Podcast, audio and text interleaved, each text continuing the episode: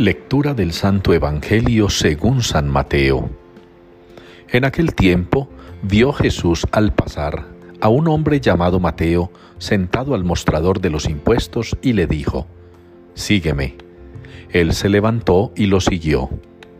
Y estando en la mesa en la casa de Mateo, muchos publicanos y pecadores que habían acudido se sentaron con Jesús y sus discípulos. Los fariseos al verlo preguntaron a los discípulos, ¿Cómo es que vuestro maestro come con publicanos y pecadores? Jesús lo oyó y dijo, No tienen necesidad de médicos los sanos, sino los enfermos. Andad, aprended lo que significa, misericordia quiero y no sacrificios, que no he venido a llamar a los justos, sino a los pecadores palabra del Señor. A toda la tierra alcanza su pregón.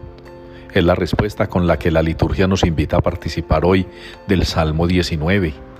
A toda la tierra alcanza su pregón.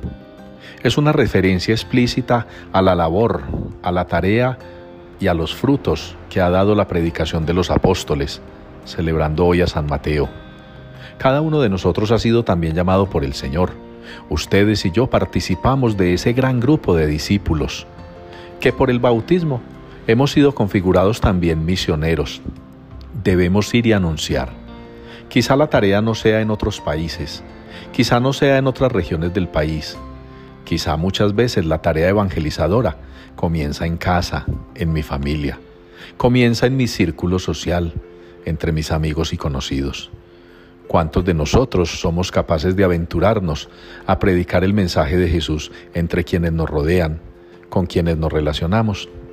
Esa fue la tarea de los apóstoles, esa fue la tarea de los discípulos. Y por eso a toda la tierra alcanza su pregón. Qué bueno que de nosotros también se pudiera decir lo mismo.